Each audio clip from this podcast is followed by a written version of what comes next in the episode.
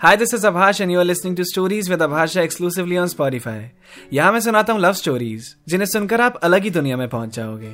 और यहाँ हर फ्राइडे न्यू एपिसोड रिलीज़ होते हैं। तो अगर आप मेरी कोई भी कहानियाँ मिस नहीं करना चाहते तो जल्दी से पॉडकास्ट फॉलो कर लो। और बेल आइकन को प्रेस करना मत भूलना जिससे जब भी कोई नया एपिसोड आए तो आपको उसी वक्त उसकी नोटिफिकेशन मिल सके। अब चलते हैं अपनी कहानी की तरफ़। आज के एपिसोड की तरफ़।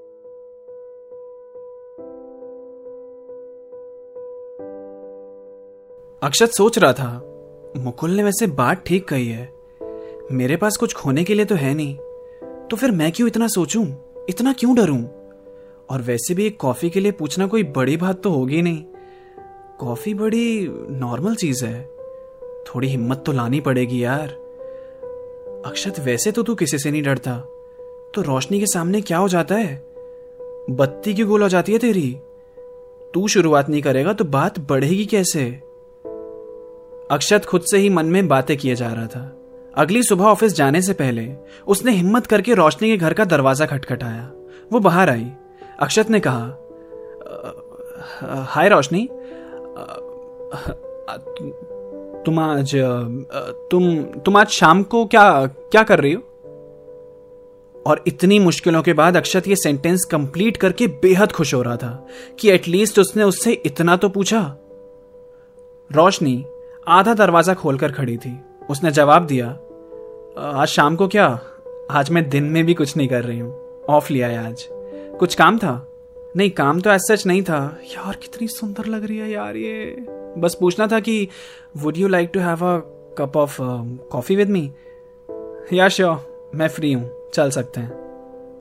अक्षत ने खुश होना स्टार्ट किया ही था कि पीछे से आवाज़ आई, कौन है बेब्स और रोशनी के पीछे से पूरा दरवाज़ा खोलकर अक्षत के आगे छह फीट का एक लड़का खड़ा हो गया। अक्षत आँखें ऊपर करके उसका चेहरा देखने लगा। रोशनी ने बोला, स्वरूप, अक्षत अक्षत, स्वरूप। अक्षत ने बाहर से कहा, ओ हाय, स्वरूप। पर अंदर से बोला, हाय, स्वरूप। स्वरूप ने पहले रोशनी की तरफ़ देखा, फिर अक्षत से कहा अच्छा वो तुम ही हो जो सामने रहते हो? हाँ मैं ही हूँ। और वो तुम ही हो ना जो पूरे फ्लोर पे चिल्लाते रहते हो? सॉरी क्या? कुछ नहीं कुछ नहीं। नाइस टू मीट यू मुझे ऑफ़िस के लिए लेट हो जाएगा। मैं निकलता हूँ। बाय ये क्या बोल के गया ये? चिल्लाते रहते हो समथिंग सही तो बोला उसने। अब तुम पूरा टाइम झगड़ते रहते हो तो सब तो सुनेंगे ही और बोलेंगे भी। मैं झगड़ता रहता हूँ। मैं पागल हूँ जो मैं बिना मतलब तुमसे झगड़ूँगा? तो तुम कहना चाह रहे हो, मैं तुम्हें रीजन देती हूँ झगड़ने को। मतलब प्रॉब्लम मुझमें सारी। और तभी उनका दरवाज़ा बंद हो गया और झगड़ा शुरू। फिर से, मुकुल क्लास में बैठा हुआ ट्रिप पे कहाँ जाना है उसके लिए गूगल पे लोकेशंस देख रहा था। नई नई जगहों के बारे में सर्च कर रहा था। वहाँ अक्षत ऑफ़िस में रोशनी के सपने देखे जा रहा था। उसने कॉफ़ी के लिए उसे हाँ कर दिया था। वो खुश तो था ही पर नर्वस भी।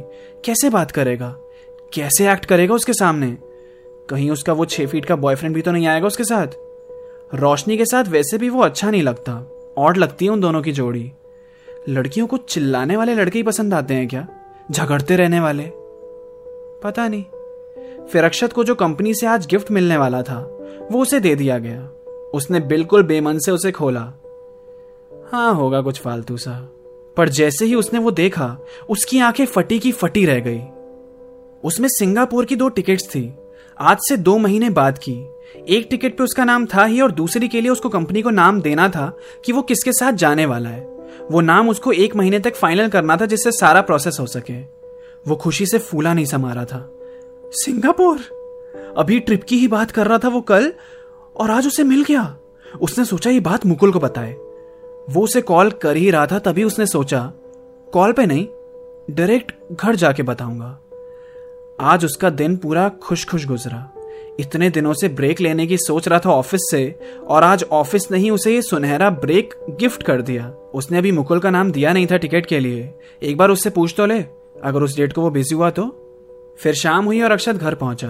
उसने रोशनी को जब बाहर देखा, तब उसे याद आया कि इसके साथ तो मुझे आज कॉफ़ी पे जाना था। वो खुशी खुशी में भूल ही गया था रोशनी के बारे में। उसके दिमाग में बस सिंगापुर सिंगापुर चल रहा था। उसने रोशनी को देखा और बोला हाय, कहीं जा रही हो?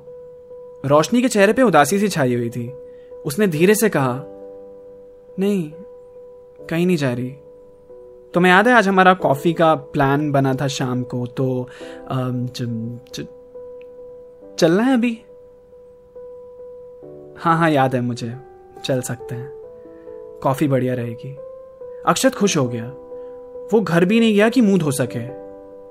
दोनों हाथ में कॉफ़ी का कप लिए बस धीरे धीरे करके सिप मारे जा रहे थे। बात कुछ हुई नहीं अब तक। अक्षत ने सोचा ये तो गलत है। तो उसने ही रोशनी से पूछा, तुम ठीक हो? थोड़ी ऑफ़ सी लग रही हो? अक्षत का बायां हाथ टेबल पे था। रोशनी ने उसकी उंगली पे अपनी उंगलियाँ रख दी और कहा, वी ब्रोकअप स्वरूप और मेरा ब्रेकअप हो गया।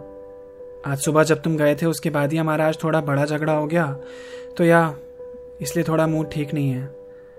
एंड ऑल्सो कुछ दिनों से जॉब में भी प्रॉब्लम चल रही है तो टॉक्सिक हो रखा है सब। तो उधर भी रिजाइन दूँगी, फिर नई जॉब ढूंढूँगी। सेविंग्स हैं कुछ। अक्षत ने अंदर से किलर स्माइल करी और बाहर से एक सैड सी मुस्कान लिए रोशनी से, कहा, कोई बात नहीं रोशनी, तुम अपना टाइम लो। ठीक हो ही जाता है सब, है ना? उसने सोचा, जो मेरा चार्जर लेने के बाद मुझे बिना थैंक्स बोल के गई थी, अब वही ब्रेकअप हो जाने के बाद मुझसे ये सब बातें शेयर कर रही है, हाथ पकड़ रही है। ब्रेकअप में इतनी पावर होती है क्या? अभी मौका है इसका कंधा बन जाने का। मैंने पढ़ा है ब्रेकअप के बाद लोग बहुत ही वनरेबल स्टेज में पहुँच जाते हैं।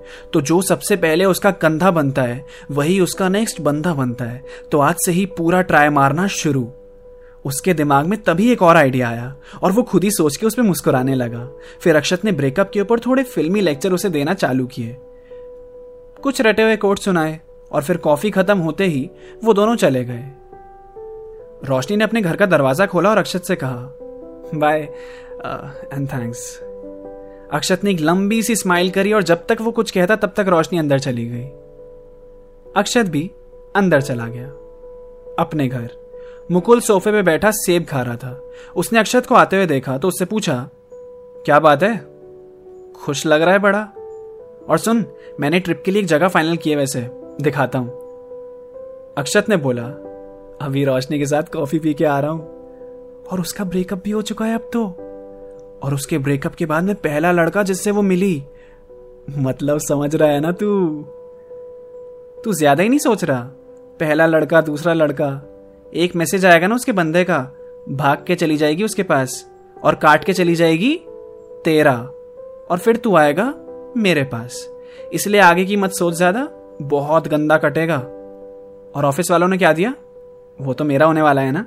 तू नहीं बोला था, जो होगा मेरा होगा। हो सकता था तेरा, पर मैंने अब माइंड चेंज कर लिया। ऐसा क्या मिला है तुझे? सिंगापुर की टिकट्स हैं, चार दिन की ट्रिप जो अब मैं सोच रहा हूँ, रोशनी के साथ जाऊँ। एक कॉफ़ी पी के बड़ा कॉन्फिडेंस आ गया ना तुझमें? चला जाइए तू। वो जाएगी तेरे साथ। दो महीने बाद की टिकट है। एक महीने में नाम फाइनल करके देना है कि मेरे साथ कौन जाने वाला है। तो अगर मैंने 20-25 दिनों में रोशनी को पटा लिया तो? ओए देख यार, हमारा ट्रिप का प्लान बना था। अब तू पीछे हट रहा है। दोस्त को मत भूल यार। भूल गया मैंने तेरे लिए क्या क्या नहीं किया। अब तू मुझसे ऊपर लड़की को प्रायोरिटी देगा। प्लीज़ यार, मुझे भी देखना है सिंगापुर यार। रो मत, हम चल लेंगे कहीं और। पहले रोशनी को पटाने का मिशन चालू। यस फाइनली अक्षत झूमता हुआ अपने रूम की ओर बढ़ गया। मुकुल ने जो ट्रिप पे जाने के लिए जगह देखी थी, उसकी स्क्रीनशॉट्स डिलीट कर दी। उदास हो गया वो।